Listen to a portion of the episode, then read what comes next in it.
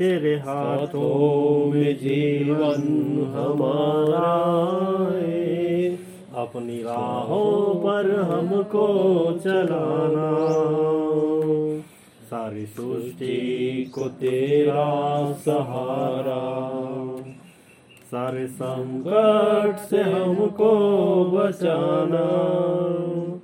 तेरे हाथों में जीवन हमारा। हमको चलाना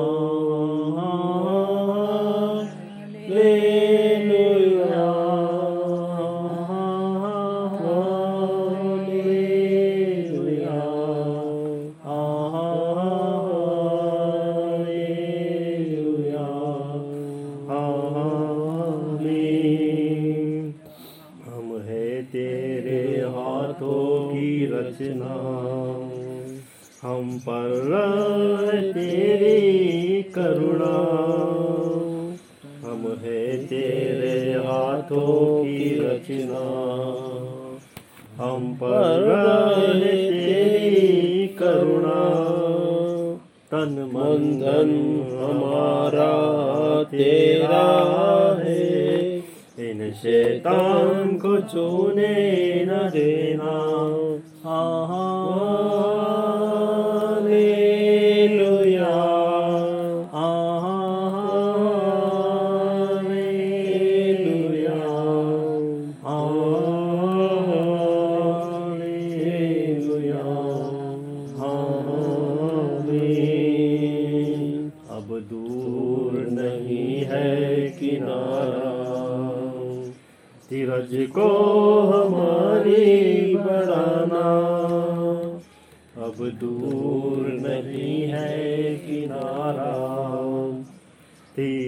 को बढ़ाना जीवन की हमारी इस नैया को भव सागर में खोने न देना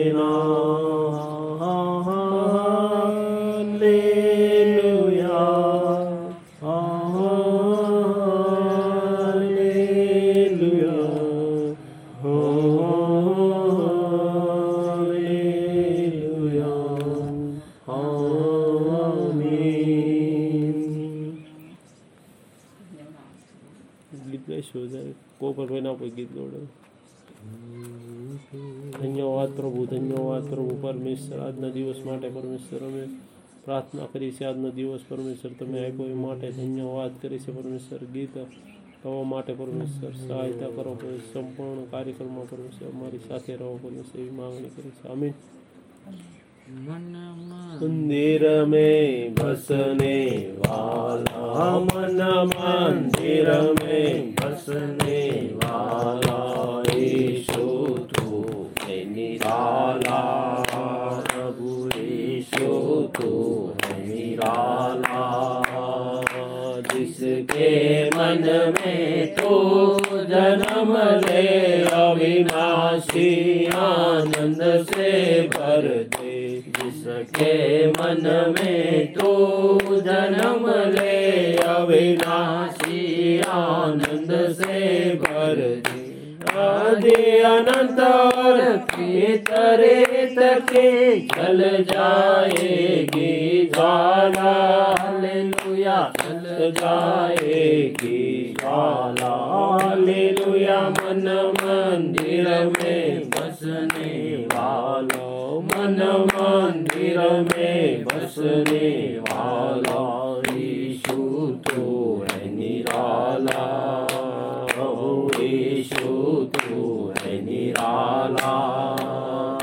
मूसा को तूने पास बुलाया स्वर्ग लोक का भवन दिखाया मूसा को तूने पास बुलाया स्वर्ग लोक का भवन दिखाया माँ पवित्र स्थान में रह कर आप ही उसे संभाला हालेलुया आप ही उसे संभाला हालेलुया मन मंदिर में बसने वाला मन मंदिर में बसने वाला यीशु तू है निराला प्रभु यीशु तू है निराला पाप में दुनिया डूब रहे थे परम पिता से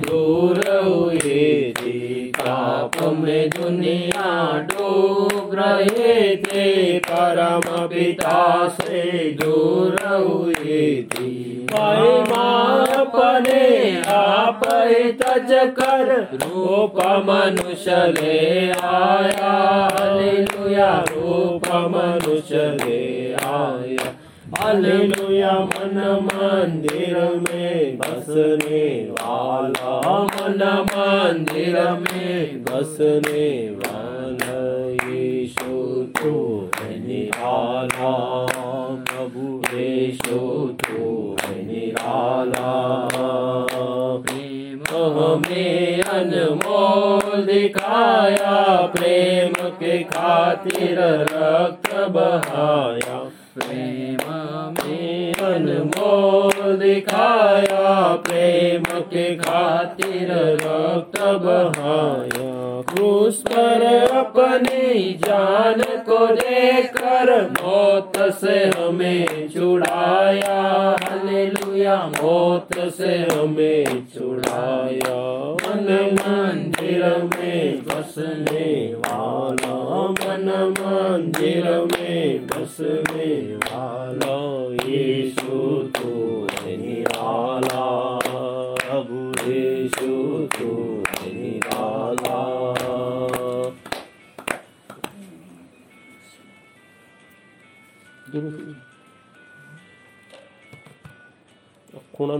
એટલે અવાજ બંધ થઈ જાય. ખૂણાનું જોઈએ. રાઈટ હાલેલુયા બોલો જય. જય મિલકર જય બોલો જય સુખી જય. બોલો જય મિલકર જય બોલો જય સુખી જય બોલો જય જય જય બોલો જય. मिलकर जय, बोलो जय सुखी जय, बोलो जय मिलकर जय, बोलो जय सुखी जय, बोलो जय जय जय। प्रेम रे रे मन में भर दे अपने पे प्रेम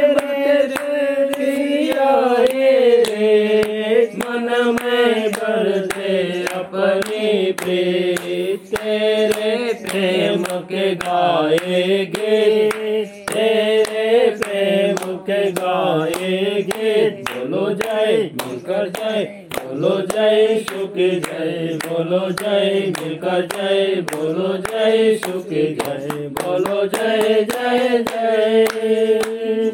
क्रूस पर अपना खून बहाया, मुझ पापी को दे शिफा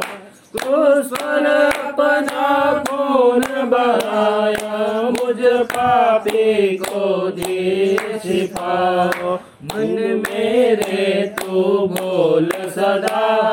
मन मेरे तू बोल सदा। बोलो जय कर जय, बोलो जय, सुख जय, बोलो जय विकर जय, बोलो जय, सुख जय, बोलो जय जय जय।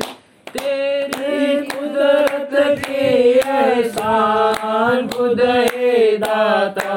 ुदुद तेरे कुदरत की एहसान खुद दाता, खुद पूरे कर मन के अरमान, पूरे कर मन के अरमान। बोलो जय मिलकर जय, बोलो जय सुख जय, बोलो जय कर जय, बोलो जय सुख जय, बोलो जय जय जय। खिदमत अपनी ले मुझसे समंदर में तू बसे। खिदमत अपनी ले मुझसे समंदर में तू बसे। हिंद में तेरा नाम रहे हिंद में तेरा नाम रहे। बोलो जय मिलकर जय बोलो जय सुखी जय बोलो जय मिलकर जय बोलो जय सुखी जय बोलो जय जय जय।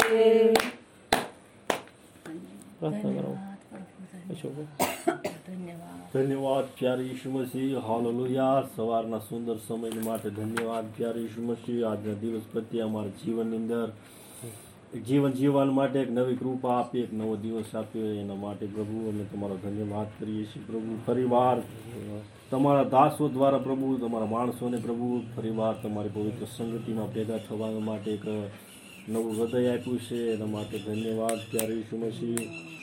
તમારા પવિત્ર ચરણોમાં ભેગા થવાના માટે પ્રભુ મને પ્રભુજી કલેશાને એક મોકો આપ્યો છે એના માટે ધન્યવાદ. પ્યારે ઈશુ મસીહ હાલેલુયા. આ સમયે પ્રભુજી તમારી પવિત્ર ઉપસ્થિતિ માટે ધન્યવાદ. પ્યારે ઈશુ મસીહ અમારી મધ્યે તમે હાલેલુયા જગ્યા પર ઉપસ્થિતિની માટે ધન્યવાદ. પ્યારે ઈશુ મસીહ આ સમયે અગિયાર રવિવારથી લઈને આ રવિવાર સુધી તમે અમને હરેક પરિસ્થિતિમાં સંભાળવાના માટે ધન્યવાદ. પ્યારે ઈશુ મસીહ હાલેલુયા. ખાસ કરીને પ્રભુ, હાલોલિયા. તમારા હાલોલિયા વચનોમાં પ્રભુ, તમારા સ્તુતિ ગાનોમાં પ્રભુજી આગળ વધવા માટે પ્રભુ, પરિવાર, તમે એક હાલોલિયા અમને હરેકને બેઠેલ અને તમારા હાથમાંથી ભરો એવી પ્રાર્થના કરીએ છીએ. પ્રભુ, એક સુંદર વાતાવરણ પ્રભુજી આ જગ્યાએ બનાવીને પ્રભુ, તમારો એક, તમારી ઉપસ્થિતિના આનંદની સાથે પ્રભુજી અમે નિહાળીએ એવી અમારા હૃદયને તમે તૃપ્ત કરો, પવિત્ર આત્માથી એવી પ્રાર્થના કરીશ આ સમયે આજુબાજુની હરેક પરિસ્થિતિઓને અમે તમારા હાથે સારી માન મહારાજ આમ તમને આપીએ છીએ, પ્રાર્થના માંગી સુધાર કહીશું અમે આપણે જોઈશું કે વસ- વિશ્વાસની કસોટી કે વિશ્વાસી લોકોના જીવનમાં શા માટે દુઃખ, મુશ્કેલી અને સતાવણી આવે છે એની વિશે આપણે શીખશું. અને એની માટે કલમ કાઢશું, માંથી પાંચ દસ, રોમન પાંચ, ત્રણથી પાંચ, પહેલો પિત્તર, પહેલો અધ્યાય છ ને સાત. એમાંથી પહેલાં વાંચશું, માંથી પાંચ દસ. ન્યાયપણાને લીધે જેઓની સતાવણી કરાય છે તેઓને ધન્ય છે કેમ કે આકાશનું રાજ્ય તેઓનું છે. ઠીક છે તો આપણે અહીં જોઈશું કે પાંચમો અધ્યાય પહેલેથી નજર કરી એટલે ખ્યાલ આવે. કે અહીં જોઈશું પાંચ કલમમાં પાંચમો અધ્યાય વાંચો પહેલેથી એટલે ખ્યાલ આવે. ત્યારે ઘણા લોકો જોઈને તે પહાડ પર ચડી ગયો. પહાડ ઉપર ચડી ગયો. આ પછી આપણે વાંચીશું. અધ્યાય ઘણા લોકોને જોઈને તે પહાડ પર ચડી ગયો અને તે બેઠા પછી તેના શિષ્યો તેની પાસે આવ્યા અને તેણે પોતાનું મોં ઉઘાડીને તેઓને ઉપદેશ કરતા કહ્યું, તો ઈસુ મસીહ વિશે આપણે અહીંયા શિક્ષા થોડીક જોઈ કે આ જે પ્રવચન આપે છે, જે આ શિક્ષા આપે છે વચન છે ઈસુ મસીહ ખુદ પોતાના મોઢે બોલ્યા હતા. ક્યારે બોલ્યા હતા? તો એ જે પહાડ ઉપર ગીરી પ્રવચન, પહાડી ઉપદેશ આપણે એને કહીએ છીએ. ઈસુ મસીહ એવો પાંચમો અધ્યાય પાંચમો અધ્યાય છઠ્ઠો અધ્યાય અને સાતમો અધ્યાય. કેટલો? પાંચમો અધ્યાય છઠ્ઠો અધ્યાય અને સાતમો અધ્યાય. એ ત્રણેય અધ્યાય અધ્યાય આને કહેવાય. ઓહ સાહેબ આ છે ને મોટો. મોટા અક્ષરે લખ્યો લઈ કરો. હા ઠીક છે એટલે ખ્યાલ રાખો. પહેલા જે કહું યાદ રાખો પાંચમો અધ્યાય છઠ્ઠો અધ્યાય અને સાતમો અધ્યાય એ ત્રણેય ઈસુએ પહાડી ઉપદેશ આપેલો છે ત્રણેય. તો એમાં જે ઈસુ મસીહના જે પહાડી ઉપદેશ છે જે લોકો વિશ્વાસ નથી કરતા અથવા તો જેણે ઈસુ વિશે જાણ્યું નથી, એણે શું કરવું જોઈએ? હકીકતમાં પાંચમો, છઠ્ઠો ને સાતમો અધ્યાય વાંચવું જોઈએ. પછી લાસ્ટ જે એની કલમ છે, કે ચોવીસ કલમ છે હાથમાં અધ્યાયની. ત્યારે ઈસુ લાસ્ટ એને કહે છે કે તમને હું અધિકાર આપું છું, તમારે કેવું તમારું આત્મિક જીવન બનાવવું છે, એવું બધું ત્યાં લખેલું છે. એમાંથી આ એક સ્ટડી છે કે પ્રભુ આપણને શીખવાડે છે કે જે આપણી માટે સુખ રાખેલા છે, પરમ સુખ. શ્રેષ્ઠ આપણી માટે જે સુખ રાખેલ છે, એની વિશે લખેલું છઠ્ઠી કલમમાં. છઠ્ઠી કલમમાં ને? દસમી કલમમાં આપણે. અહીંયા બધા જે ધન્યવાદ લખેલા છે, એમાંથી દસમી કલમમાં એક ધન્યવાદ લખેલો છે. તો ત્રીજી કલમથી ધન્યવાદ લખેલા છે. પરંતુ આપણે જે દસમી કલમનો જે ધન્યવાદ છે એને શીખશું. એ જે ન્યાયપણાને લીધે જેઓની સતાવણી કરાય છે તેને ધન્યવાદ છે. ન્યાયપણું એટલે એટલે આપણે આપણે પરમેશ્વર પર વિશ્વાસ કરીએ તો પરમેશ્વર આપણે ભક્ત બનાવી દે છે. આપણે વિશ્વાસ કરવાથી અંતઃકરણમાં પ્રભુનું વચન રાખીએ છીએ ત્યારે પ્રભુના આપણે ભક્ત ઠરી જાય છે, બની જાય છે. ન્યાયપણાને લીધે જ એની સતાવણી થાય છે. આપણે પ્રભુના ભક્ત બન્યા, તો લોકો શું કરશે? તમારી પર સતાવણી કરશે. સતાવણી કરશે એટલે તમારી પરીક્ષા આપશે, તમને દુઃખ આપશે, સંકટ આપશે, હેરાન કરશે. એટલે એનો અહીંયા અરજ છે. ન્યાયપણાને લીધે. ઈસુના તમે શિષ્ય બન્યા, એને લીધે તમારી પર જો કોઈ સતાવણી, પરક્ષા આવે તો તમારું કોણ? તમારા માટે ધન્યવાદ છે. પ્રભુ કહે છે, તમે આશીર્વાદિત છો. સમજાણું? એમાં એવું કહેવા માંગે કેમ કે આકાશનું રાજ્ય તેઓનું છે. જો તમારી પરીક્ષા નહીં થાય, સમજાણું? તમારું ન્યાયપણાને ચકાસવામાં નહીં આવે, એવું પ્રભુ નથી કહેતા. પ્રભુ કહે છે વચનથી? કે ન્યાયપણાને લીધે તમારી તમારી સતાવણી કરાય છે. તમારી સતાવણી થઈ રહી છે, થવાની છે. ને એનાથી તમને પ્રભુ આશીર્વાદ આપશે. ને કેમ કે આકાશનું રાજ્ય તેઓનું છે. તેઓનું એટલે કે જે લોકો ન્યાયપણામાં સતાવ થાય છે, એને જ આકાશનું રાજ્ય જોવા મળશે. એ આકાશના રાજ્યમાં જશે. ન્યાયના પ્રતિફળ મળશે. તો અહીંયા એ વચન આપણે શીખ્યા છીએ. આપણે ખાસ શીખશું કે પ્રભુએ અહીંયા આપણને બતાવ્યું કે વિશ્વાસની કસોટી થવાની છે. જે લોકો પ્રભુ ઈસુ પર વિશ્વાસ કરે છે એની કસોટી સો ટકા પ્રભુ અહીંયા બતાવી છે કે એની થવાની જ છે. રોમન પાંચ ત્રણથી પાંચ.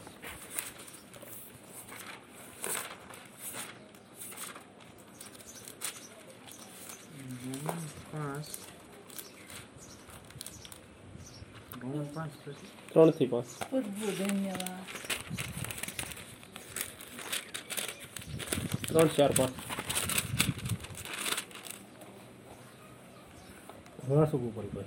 અને માત્ર એટલું જ નહીં પરંતુ આપણે વિપત્તિમાં પણ આનંદ કરીએ છીએ. કેમ કે આપણે જાણીએ છીએ કે વિપત્તિ ધીરજને અને ધીરજ અનુભવને અને અનુભવ આશાને ઉત્પન્ન કરે છે.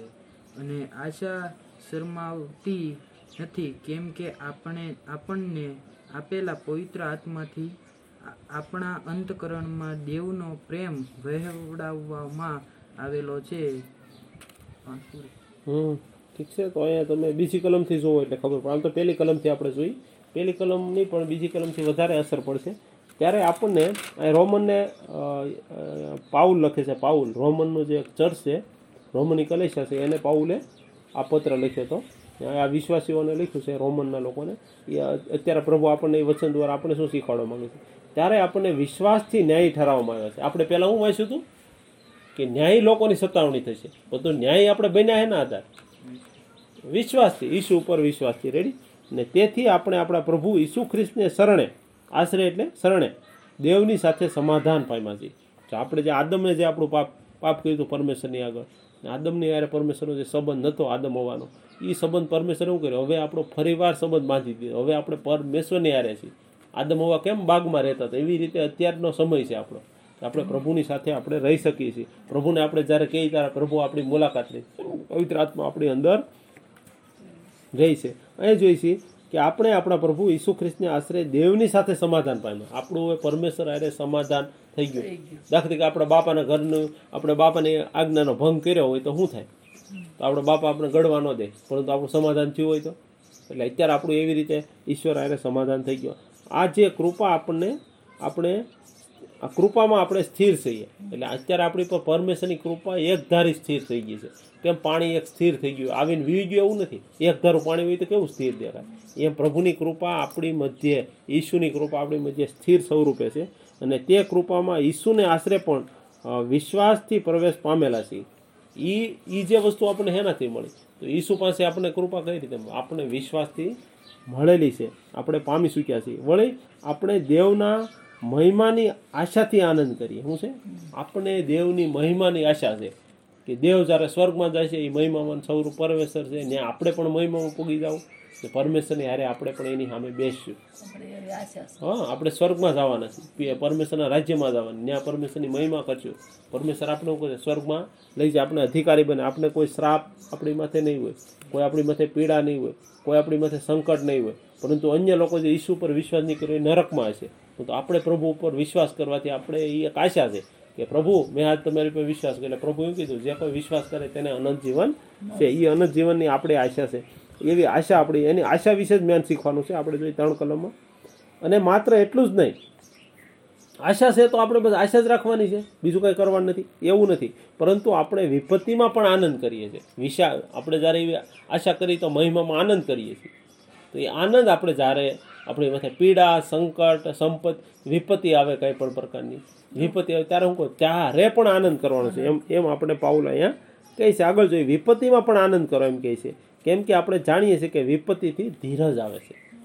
સમજાણું? જ્યારે આપણી માથે દુઃખ આવે છે ને, ત્યારે એ દુઃખના દિવસો જેમ કાપીએ છીએ ને પછી આપણામાં એક ધીરજ આવે છે કે ભાઈ આ તો આવ્યા કરશે ને જયા કરશે આવું કંઈ આપણે કોઈ લોકડાઉનથી ડરવાના નથી. આપણે આવી તો પરિસ્થિતિ પ્રભુ આપણને સંભાળી રહી છે. આપણામાં ધીરજ ઉત્પન્ન થાય છે. પછી આજના દિવસે જે તમે અનુભવ કર્યો પ્રભુમાં એ આવનારા વર્ષોમાં મદદરૂપ જ્યારે ધીરજનો તમને અનુભવ ન થયો તો આવતી પરિસ્થિતિને તમે પહોંચી શકતા નથી. ધીરજ તમને મદદરૂપ થશે એ માટે. પછી આગળ કઈ રીતે મદદરૂપ થશે જોવો જોઈએ.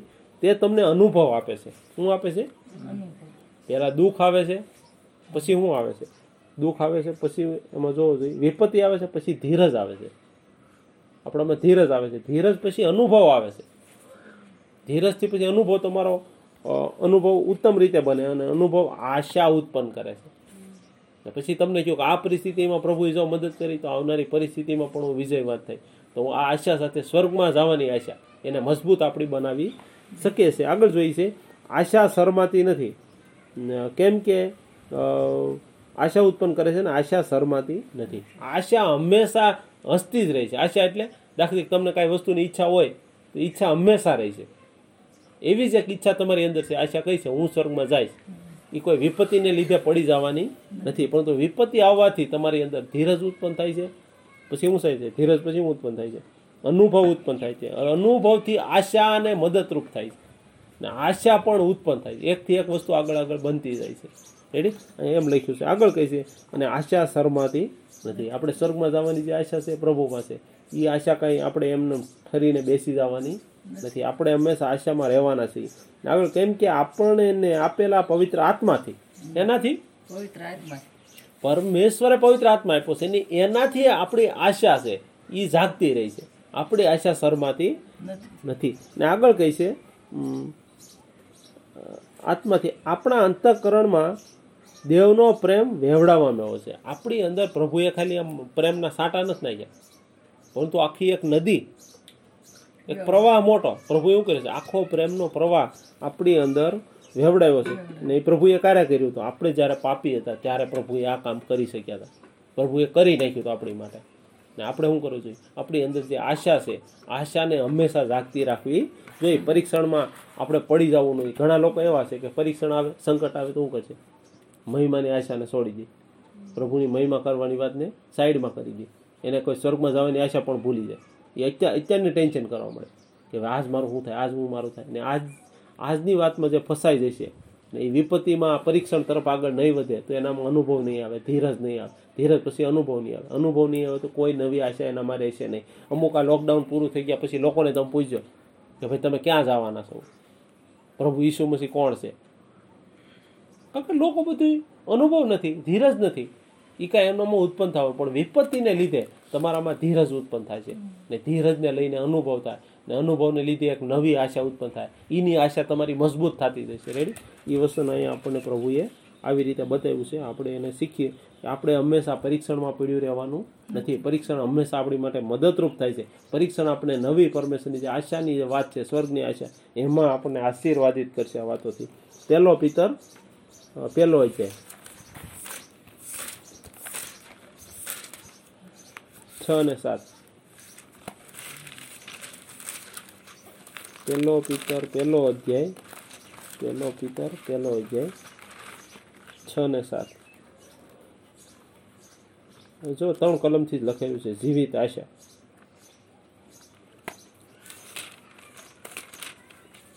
પેલો પિતર પેલો અધ્યાય, ત્રણ કિલો છ છ સાત તમે વાંચો તમે વાંચો એને પછી બતાવું છ સાત વાંચો છ સાત પેલો પિત્તન પેલો જ છ સાત વાંચો એમાં તમે બહુ જ આનંદ કરો છો જો હમણાં થોડી જ વાર સુધી અગત્યના કારણથી નાના પ્રકારના પરીક્ષણ થવાથી તમે દુઃખી થયા છો જેથી તમારા વિશ્વાસની પરીક્ષા જે અગ્નિથી પરખાયેલા નાશવંત સોના કરતાં બહુ મૂલ્યવાન છે તે ઈસુ ખ્રિસ્તના પ્રગટ થવાની વેળાએ સ્તુતિ માન, મહિમા યોગ્ય થાય. હમ. તો અહીંયા આપણે જોઈશી. તો ત્રીજી કલમથી વ્યવસ્થિત વાંચ્યું એટલે આપણે છે ને એ વચન સમજવામાં મદદરૂપ થાય. તો પિત્તરે લખ્યું છે. આ આ આ- જે પત્રી છે, પત્ર છે, એ કોણે લખ્યો છે? પિત્તરે. અને ઈશુના કાર્ય વિશે. ઈશુ ઈસુ વિશે તમારે શું મંડળીએ કરવાનું છે? સમજાણો? એમાંથી આપણે એક કાર્ય કરવાનું છે. જીવિત એક આશા રાખવાની છે. પરીક્ષણમાં એક આશા રાખવાની છે. એટલે પરીક્ષણ ઉપર તમે વિપત્તિમાં પણ તમારે એક આશા રાખવાની છે. એટલે તમે પરીક્ષણમાં પડી જશો નહીં. એમ અહીંયા આપણે પિતર આપણને બતાવે છે. ત્રણ કલમથી જોઈ. આપણા પ્રભુ ઈસુ ખ્રિસ્તના દેવ અને બાપને ધન્યવાદ થાય. ધન્ય હો. રેડી તેણે પોતે ઘણી દયા રાખી. શું કર્યું? પિતાને ધન્યવાદ એ માટે આપણે આપીએ છીએ કે આપણી માટે ખાસ એક કારણ છે આપણી પાસે. એવું કે પ્રભુએ આપણી માટે દયા રાખી ને મરેલામાંથી ઈસુનું પુનરુત્થાન કર્યું. ઈસુ મરી ગયો હતો પરંતુ પિતાએ એને જીવતો કર્યો. પવિત્ર આત્મા દ્વારા પિતાએ એને જીવતો કર્યો. ને સજીવન આશાને સારું. આપણી અંદર એક આશા રહે એ માટે. સ્વર્ગની આશા રહે. એ માટે ઈસુને જીવતો કર્યો. કે ઈસુને જો મરેલો જીવતો કર્યો તો પ્રભુ આપણે મરી જઈશું તો આપણને પણ જીવતો કરશે. કરશે એવી આપણામાં આશા આવે. આપણને વિશ્વાસ આવે. અવિનાશી નિર્મળ કરમાઈ ન જનારા વતનને માટે. કેવું વતન છે? ગોપાલભાઈ. અવિનાશી ને ધ્યાન રાખો નજર હંમેશા વચનમાં જ રાખવાની. તમારી માટે ફાયદો છે. અવિનાશી. એટલે પરમેશ્વરનું રાજ્ય છે આપણે જે જઈશું એનો નાશ નથી. પછી નિર્મળ પવિત્ર છે. અને કરમાઈ જાય એવું નથી. તો ફૂલ આપણે કેમ કરમાઈ ગયો? સંસાર કરમાઈ જવાનો છે. લોકો પણ કરમાઈ જવાના છે. ધનવાન છે તેને એવું કીધું ધનવાનની સંપત્તિ સડી જશે ફૂલ તે કે ખરી જશે કોઈ વૃક્ષ તે કે કપાઈ જશે આકાશ ને પૃથ્વી વ્યા જશે.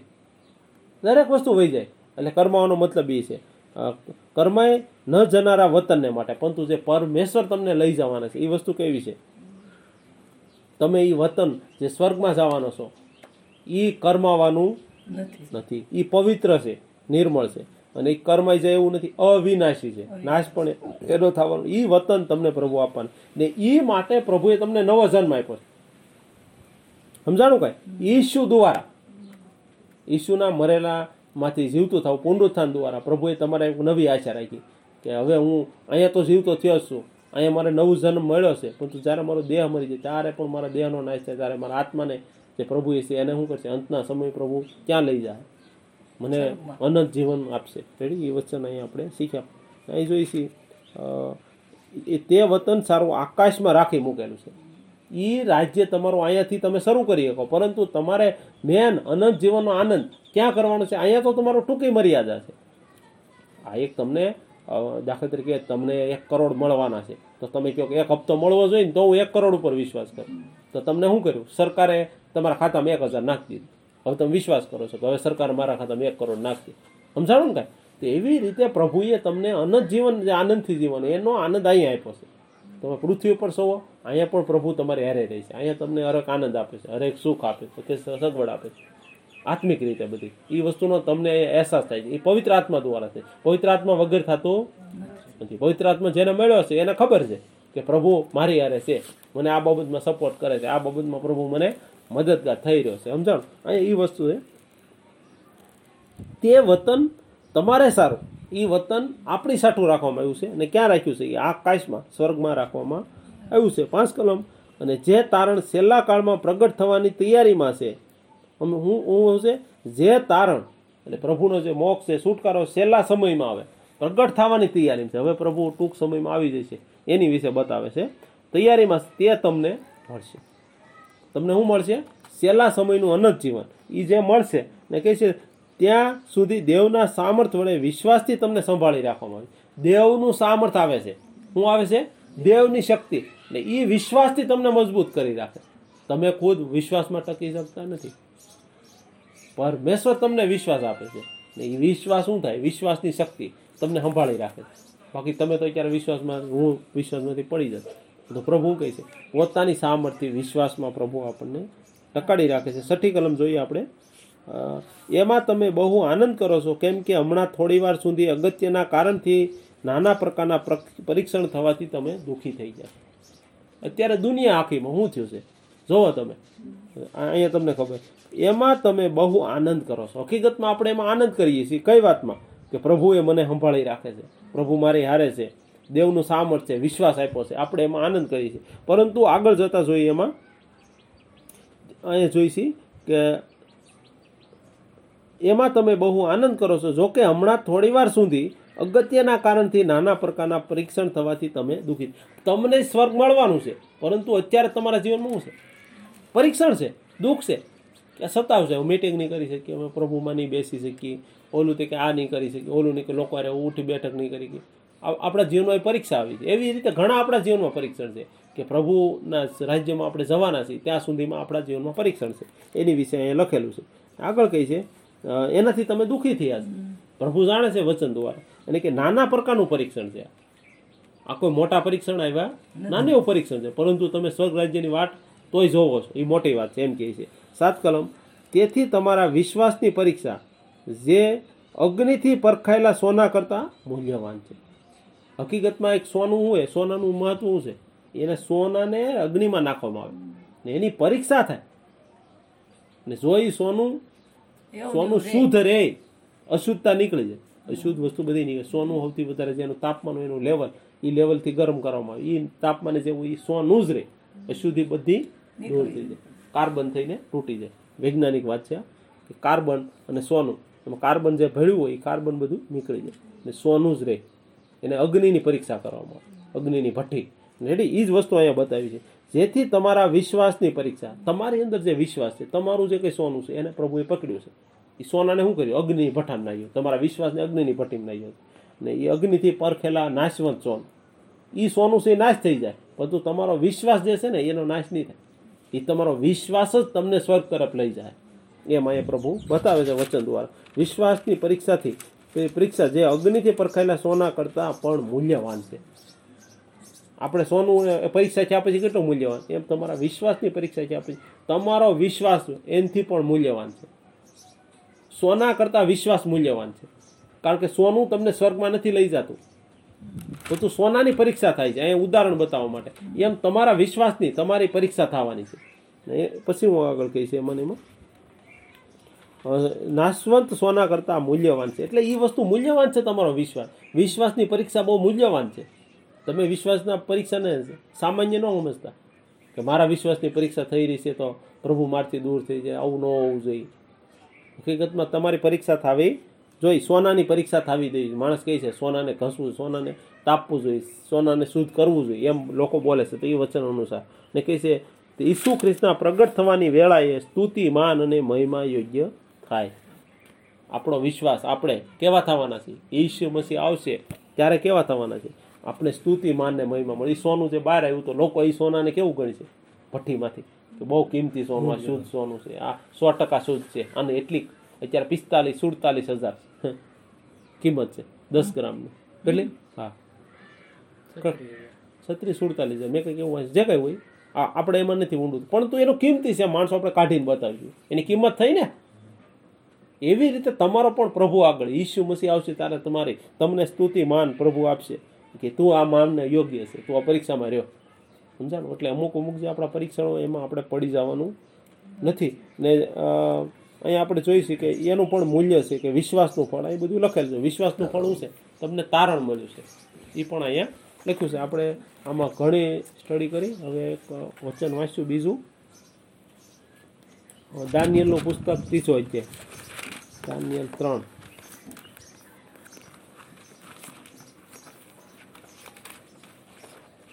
એકથી ત્રીસ ગોપાલભાઈ જલ્દી વાંચો.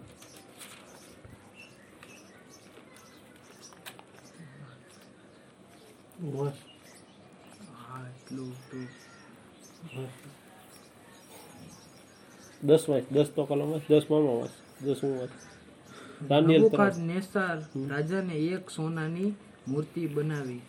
તે સાત હાથ ઊંચી ને છ હાથ પહોળી હતી. તેણે બે બાબિલ પ્રાંતમાંથી દુરાના મેદાનમાં ઊભી કરી.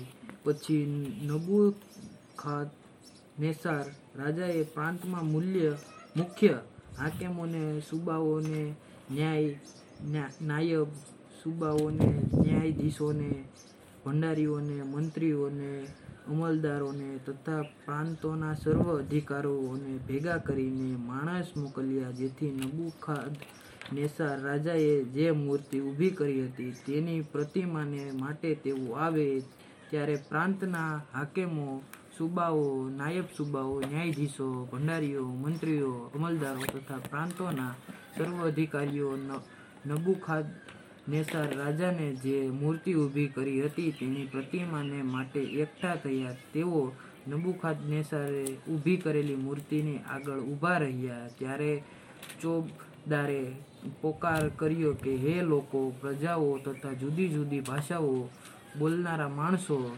તમને ફરમાવવામાં આવે છે કે તમે રણચીંગડું વાંસળી, વીણા, સિતાર, સારંગી, મુરલી ઇત્યાદિ સર્વ પ્રકારના વાજિત્રોના નાદ સંભળાવો ને વખતે તમારે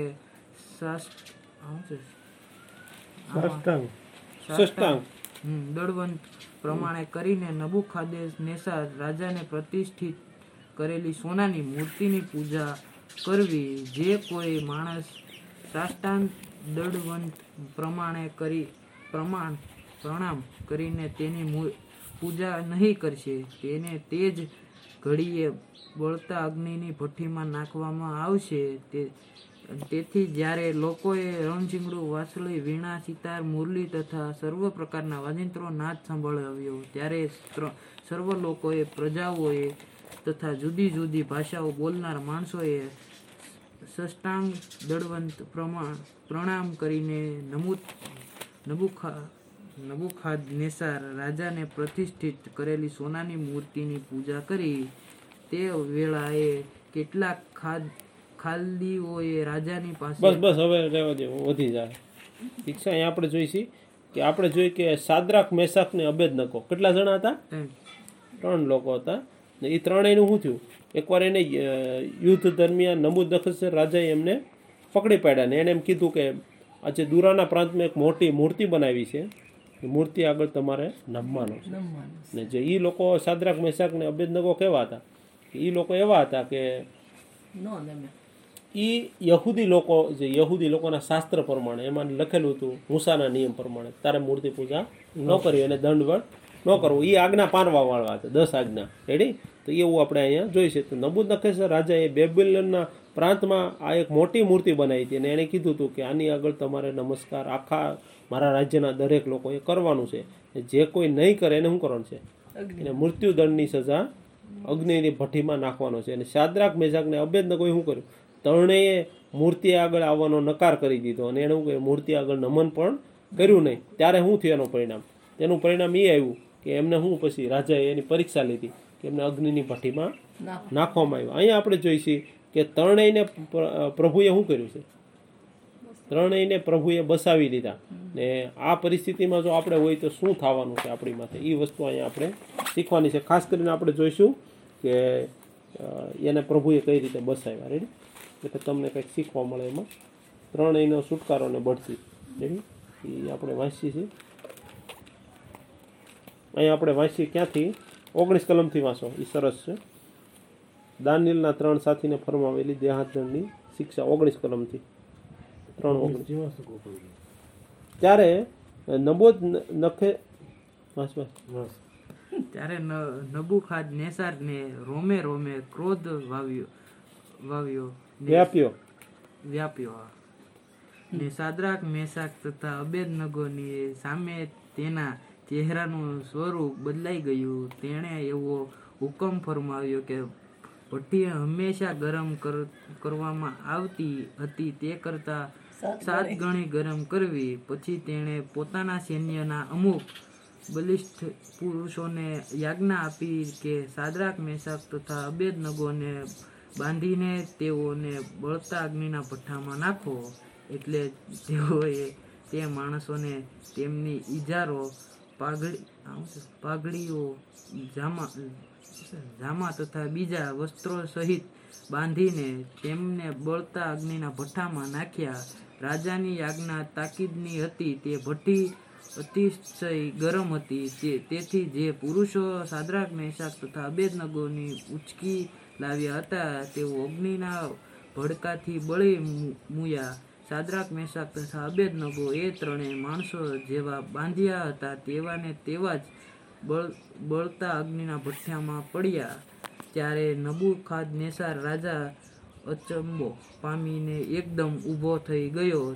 તેણે પોતાના મંત્રીઓને પૂછ્યું, શું આપણે આ એ ત્રણ માણસોને બાંધીને અગ્નિના, અગ્નિમાં નાખ્યા ન હોતા? તેઓએ રાજાને કહ્યું કે, હે રાજા, એ ખરું છે. ત્યારે તેણે કહ્યું, જુઓ, હું ચાર માણસોને અગ્નિમાં છૂટા ફરતા જોઉં છું. વળી તેઓએ કંઈ પણ ઈજા થઈ નથી. અને ચોથાનું સ્વરૂપ તો દેવપુત્રના જેવું છે. પછી નબુખાદનેસાર બળતા અગ્નિની ભઠ્ઠીના દ્વાર પાસે આવ્યો. તેણે કહ્યું, હે સાદ્રાક મેષક તથા અબેદનગો પરાત પર દેવના સેવકો બહાર નીકળીને અહીં આવો. ત્યારે સાદ્રાક મેષક તથા અબેદનગો અગ્નિમાંથી નીકળીને બહાર આવ્યા. પ્રાંતોના હુકેમો સુબાઓ, ન્યાય સુબાઓ તથા રાજાના મંત્રીઓ એકઠા થઈને તે પુરુષોની, તે પુરુષોને જોયા તો તેઓના શરીરો ઉપર અગ્નિની કંઈ પણ અસર થયેલી નહોતી તેઓના માથાના વાળ બળ્યા નહોતા તેઓની ઈજારોને પણ આંચ આવી ન હતી તથા અગ્નિની ગંધ પણ તેઓને લાગી ન હતી. અઠાવીસ કલમથી વાંચો. ત્યારે નબોદ કેસરે કહ્યું સાદરાક મેષક અભેદનગોના ઈશ્વરને ધન્ય હો કે જેમણે પોતાના દૂતને મોકલીને પોતાના સેવક જેઓ તેમના પર ભરોસો રાખતા હતા તથા જેઓએ રાજાનું વચન નિષ્ફળ કર્યું છે તથા પોતાના જ, પોતાના ઈશ્વર સિવાય બીજા કોઈ દેવની ઉપાસના કે પૂજા કરવી ન કરવા માટે પોતાના શરીરનું અર્પણ કર્યું છે તેઓને છોડાવ્યા છે. માટે હું એવો હુકમ ફરમાવું છું કે જે કોઈ માણસ પ્રજા કે ગમે તે ભાષા બોલનાર સાદરાક મહેશાક અભેદનગરના ઈશ્વરની વિરુદ્ધ કંઈ પણ અયોગ્ય બોલશે તો સર્વના કાપીને ટુકડે ટુકડા કરવામાં આવશે અને તેના ઘરનો ઉકળો કરી નાખવામાં આવશે. કેમ કે આવી રીતે પોતાના સેવકને છોડાવી શકે એવો બીજો કોઈ ઈશ્વર નથી. પછી રાજાએ સાદરાક મહેશાક અભેદનગોને બાબિલ પ્રાંતમાં વધારે ઊંચી પદવીએ ચડાવ્યા જો અહીંયા આપણે જોયું, કઈ વસ્તુ જોઈ? કે સાદરાક મેષક ને અભેદનગો રાજાએ ફરમાન શું કર્યું? કે તમારે મારા દેવને દંડવત કરવાનું, મારા દેવને પૂજા કરવાની, એને નમસ્કાર કરવાનો છે. દંડવત સષ્ટાંગ પ્રણામ કરવાનું છે પરંતુ એણે ના પાડી કે તું અમને મારી નહીં.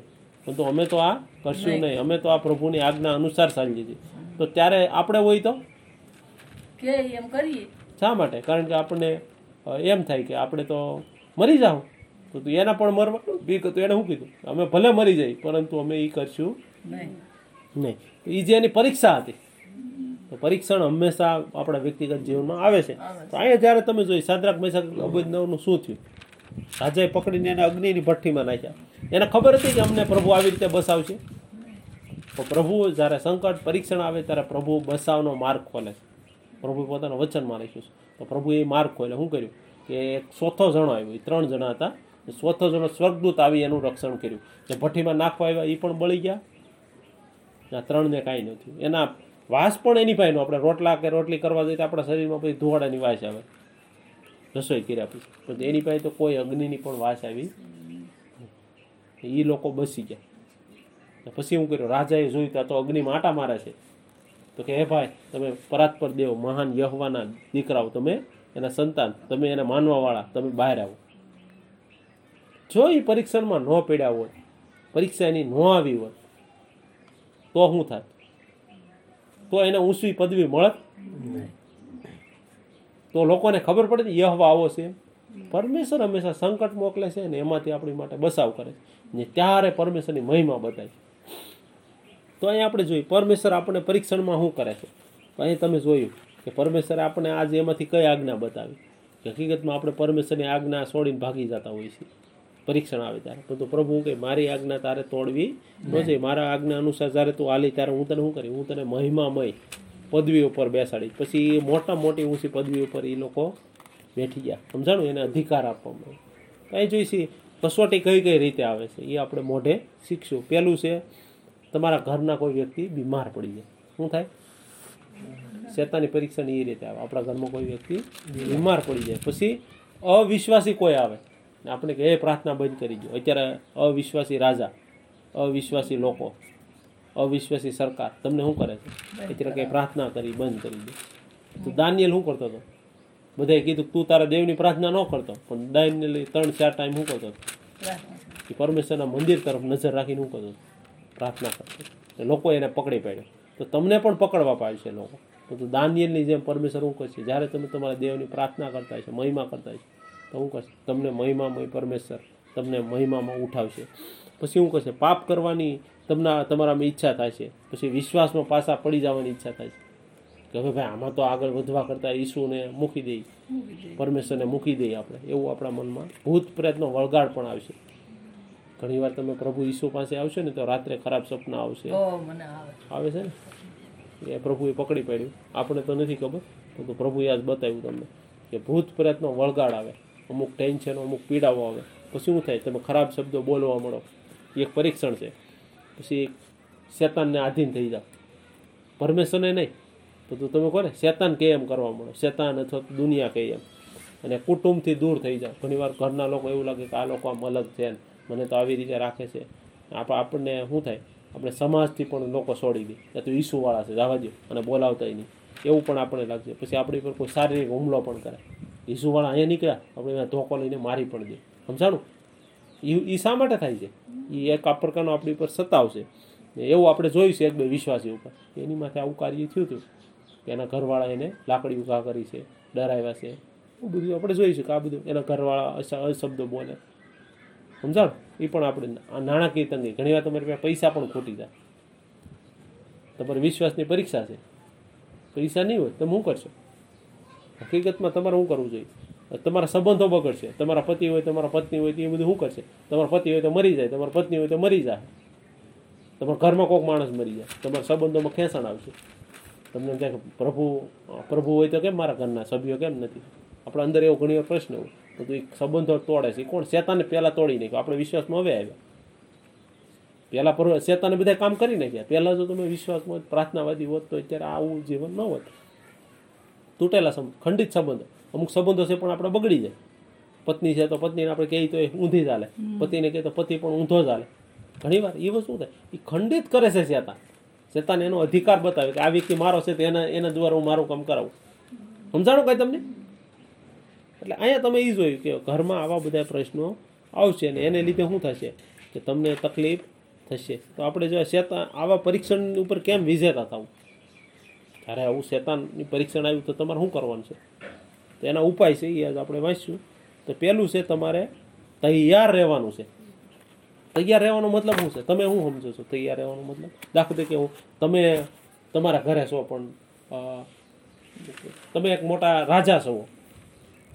તમારી પાસે મોટી સેના છે. હવે તમને ખબર છે કોઈ એક બીજો દુશ્મન આવવાનો છે. તમે શું કરશો? તૈયાર રહેવાનો મતલબ સમજાણો? કઈ રીતે તૈયાર રહેવાનું. તમારે આત્મિક રીતે તૈયાર રહેવાનું છે પ્રભુમાં. શું કરવાનું છે?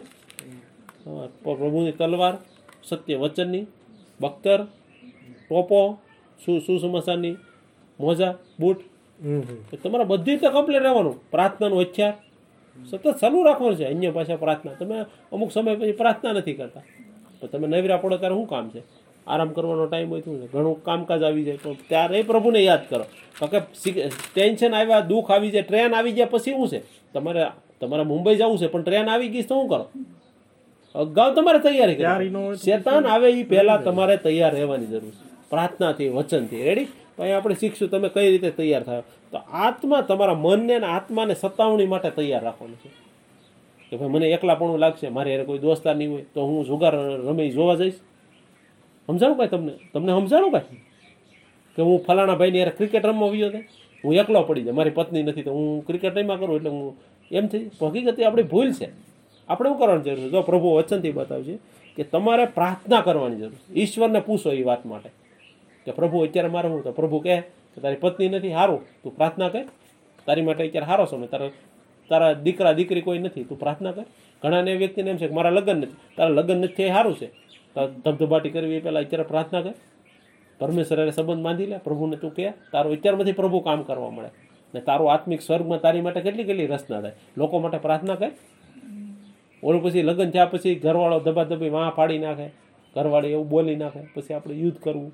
કોટ કબાડા કરવા. લોકો આપણે સમજાવવા આપણું જીવન કેવું ખરાબ. એની પહેલાં આપણી પાસે સમય છે. નથી થયું તો શું કરો? પ્રાર્થના કરો પ્રભુને.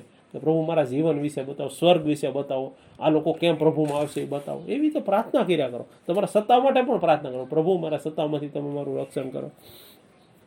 એવા સમયમાંથી શું કરવું જોઈએ હંમેશા તમારે પ્રાર્થના કરવાની જરૂર.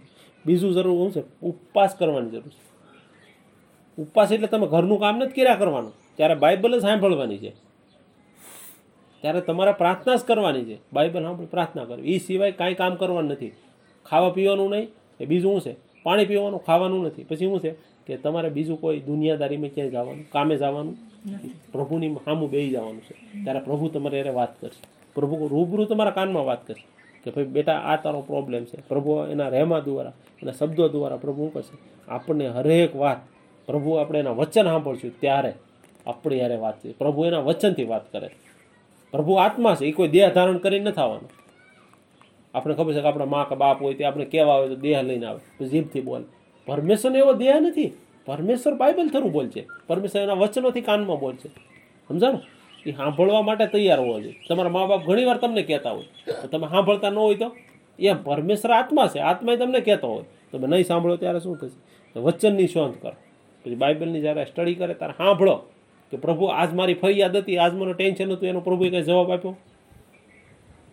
આજ મારે શું સવાલ હતો? અથવા તો આ વસંતથી આજ માટે હું શું શીખું છું? સમજાણું કંઈ? દાખલા કે તમે એમ કહો કે મને આજના દિવસે મારે હેલિકોપ્ટર લેવું છે. તમારા બાપા પાસે માંગણી કરો. તો બાપા હેલિકોપ્ટર ન લઈ દે. હું લે ન લઈ દે? કે તને હેલિકોપ્ટર હાંકતા નથી આવડતું? શું કહે છે? એટલે પહેલાં એને લાયક બન જે કંઈ વસ્તુ છે તમારે જરૂરી છે એની માટે તમે લાયક નહીં હોય. પરમેશ્વર એવો નથી કે ના દે, પરંતુ આપણે એવું કરવાનું છે, પ્રાર્થના કરવાની છે, ઉપવાસ કરવાનો છે, પ્રભુનું વચન આપણે ગોતવાનું છે. આ વચનમાંથી મને શું શીખવા મળ્યું? બાઇબલ ખોળવાની. પ્રભુ, મારો આ સવાલ છે, તેમાં મને શું જવાબ મળે છે? તો પછી બીજું કરવાનું છે, શું કરવાનું છે? બીજા જે પ્રભુના લોક છે, એને તમારે સંગતિમાં જવાનું છે. ત્રીજું ચોથું કામું છે? સંગતિમાં જવાનું છે. એટલે પ્રભુના લોકોને મળવાનું છે, મારી આ સમસ્યા છે, આનું શું કરવું? તો એ પ્ર- તમને બાઇબલના વચન આપશે. એમાંથી તમારે વાંચવાનું છે. તમને એમાંથી પ્રકાશન મળશે. કે પ્રભુ આજ મને આવું કહેવા માંગે છે. આ આ આ કલમ આધાર. આ સમસ્યામાં પ્રભુ મને આવું કહેવા માંગે છે. હકીકતમાં શું કરવું જોઈએ તમારે પ્રભુના લોકોની હારે બેહવું જોઈએ ઉઠવું જોઈએ. ને તમે પ્રભુ સાથે જો તમે પ્રેમ કરશો તો કોઈ પણ પરિસ્થિતિ તમને દૂર નહીં કરી શકે. શેતાન કે શેતાનના કોઈ પણ હગાવાલા. સમજાણું? પ્રભુની હારે તમારા પ્રેમ હોય. કોની હારે? પ્રભુ હા, જ્યાં કે પ્રભુ હારે પ્રેમ નથી તમારો. ત્યાં લગી તમારે કોઈ પણ રીતે સત્તાઓમાં તમે વિજેતા થવાના નથી. તો સત્તાઓમાં વિજેતા થવા માટે શું કરવું પડશે? આપણે મોઢે બોલશું બધું પછી પૂરું કરશું બોલ. સત્તાઓ તો આવી ગયો છે. તો એમાં વિજય મેળવવો છે. સત્તાઓમાં હારીને જ જવાનું. તો શું કરવું પડશે તમારે? પ્રાર્થના કરો. દુશ્મનો સામે આપણે અત્યારે પહેલા તૈયાર રહેવાનું છે હથિયારો સાથે. પછી બીજું? પ્રાર્થના કરવાની છે. પછી? બાઇબલ વાંચવાની છે. પછી? ક્યાં હતા બધા? પછી શું કરવાનું? બાઇબલનો વચન પછી એને હા મનન કરવાનું સાંભળવાનું. કે એમાંથી હું પ્રભુ મને કહે છે. પછી ન સમજણ પડે તો પ્રભુની સંગતિમાં જવાનું છે. કે ભાઈ પ્રભુના લોક કોણ છે? હાલો ભાઈ બધા ભેગા થાવ હાલો વચનની સ્ટડી કરીએ હાલો બધા પછી આપણે સાંભળીએ. ત્યારે પ્રભુ આપણી યારે વાત કરે. આપણી સમસ્યા એ પણ જણાવીએ કે ભાઈ મારી આ સમસ્યા છે તો આનો શું જવાબ હોય? તો બાઇબલ આધારે પ્રભુના વચન આધારે આપણે એ પ્રાર્થના દ્વારા અથવા તો વચન આધારે આપણે જવાબ પ્રભુ આપી દે. રેડી તો તમને સમજાઈ ગયું ને? તમારો જે કંઈ સત્તાવ છે એનો જવાબ કોણ આપશે? પરમેશ્વર. કઈ રીતે આપશે એ પણ શીખી જાય હવે તમારે શું ખાલી ખાલી કાર્ય કરવાનું છે? તમને ખબર પડી ખેતર ખેડવું જોઈએ આમ. બિયારણે આ રીતે નાખવાનું છે. તો તમારે એ ખેતરમાં વાવશો તો તમને મફલક પાક મળશે. તો પ્રભુનું પ્રભુએ તમને ખેતી આપી દીધી છે. તમારું વ્યક્તિગત જીવન. હવે તમે આશીર્વાદ થઈ જવાના છો. સત્તાઓમાં તમે વિજેતા છે. સત્તાઓમાંથી તમને શું થાય? પ્રભુ ઊંચી પદવી ઉપર લાવશે. ત્રણેય લોકોને શું કર્યું? ત્રણેય લોકો પછી સત્તાઓ પછી ઊંચી પદવીમાં આવે. પછી ભઠ્ઠીથી ભઠ્ઠીથી બી ગયા હોત તો? તો ઊંચી પદવીમાં આવે તો તો એ ઢહળ જ કરતા હોત. તો હંમેશા પ્રભુનો સત્તાવ આ મારા માટે આશીર્વાદિત છે એવું આપણે મનમાં આશા રાખવી જોઈએ. એનાથી મને શું મળશે? મોટી વસ્તુ, સ્વર્ગીય આશીર્વાદ મળશે. આ એ તો અભેદનકોને નકોને શું મળ્યું? ખબર? આ દુનિયાનું રાજ. દુનિયાની મોટી. તમને દુનિયાની સત્તા પણ પ્રભુ આપશે. પરંતુ એનાથી મોટી સત્તા પરમેશ્વરના દીકરા. સ્વર્ગમાં તમને એ બધાય આશીર્વાદ પ્રભુએ રાખી મૂકેલા. જ્યારે તમે જાશો ત્યારે તમને આનંદ થાય કે નાની નાની પરીક્ષામાં હું પ્રભુને ફરિયાદ કરતો, પરંતુ મારું જીવન તો ઓછું હતું. હકીકતમાં મારે જીવવાનું તો હજાર કેટલા વર્ષ છે? હકીકત મેં સારું કામ કર્યું હોત, સારો વિશ્વાસ કર્યો હોત, તો હજે પણ મને સારો મુંગટ મળત. સારું પદ મને મળે આપણે આ વચનથી પ્રભુએ આપણને આશીર્વાદ કર્યા. આપણે પ્રાર્થના કરી. અશોકભાઈ પ્રાર્થના કરશે. ધન્યવાદ. પિતા પરમેશ્વર. હાલેલુયા. સુંદર પરિસ્થિતિમાં મારી પરિસ્થિતિમાં પ્રભુ, તમે અમારી મધ્ય રહે, અમારી સાથે રહે પ્રભુ, અમારી વચ્ચે રહે ને દરેક પરિસ્થિતિમાં તમે સંભાળ્યા. દરેક પરિસ્થિતિમાં સહાયતા કરી, મદદ કરી પ્રભુ અને મારા ધન્યવાદ. તમારા સુંદર વચનો દ્વારા પ્રભુ અમને હાલોલિયા સમજવામાં જ્ઞાન બુદ્ધિ દ્વારા પ્રભુ તમે અમને હાલોલિયા આગળ પણ પ્રભુજી વચન અમારા હૃદયની અંદર કાયમની માટે પ્રભુ જે અમે હાલોલિયા રાખી શકીએ એના માટે પ્રભુ તેને તમારા આત્મા દ્વારા પ્રભુ અમારા જીવનની અંદર આ સમયે કામ કરવાનું શરૂ કરવા પ્રભુ પવિત્ર આત્મા દ્વારા ભાગ્ય તમારા વચનની દ્વારા અમે આગળ વધી શકીએ પ્રભુ સામર્થ શક્તિ બળ ધન્યવાદ. જ્ઞાનથી ભરો હરેકને એવી પ્રાર્થના કરીશું આ સમયે હરેકને પ્રભુ અમે તમારા હાથમાં. સારી માન આપીએ છીએ પ્રાર્થના કરીશું. અમે પિતા પિતાનો પ્રેમ. પિતાનો પ્રેમ. ઈશ્વરની કૃપા ઈશ્વરની કૃપા પવિત્ર આત્માની સંગતિ પવિત્ર આત્માની સંગતિ પ્રભુના લોકો સાથે ઈશુના બીજા આગમન સુધી ઈશુના બીજા આગમન સુધી રહે. રહે. આમીન. ઠીક છે આપણે રજા લઈ પ્રભુએ આપણને સંભાળી રાખી.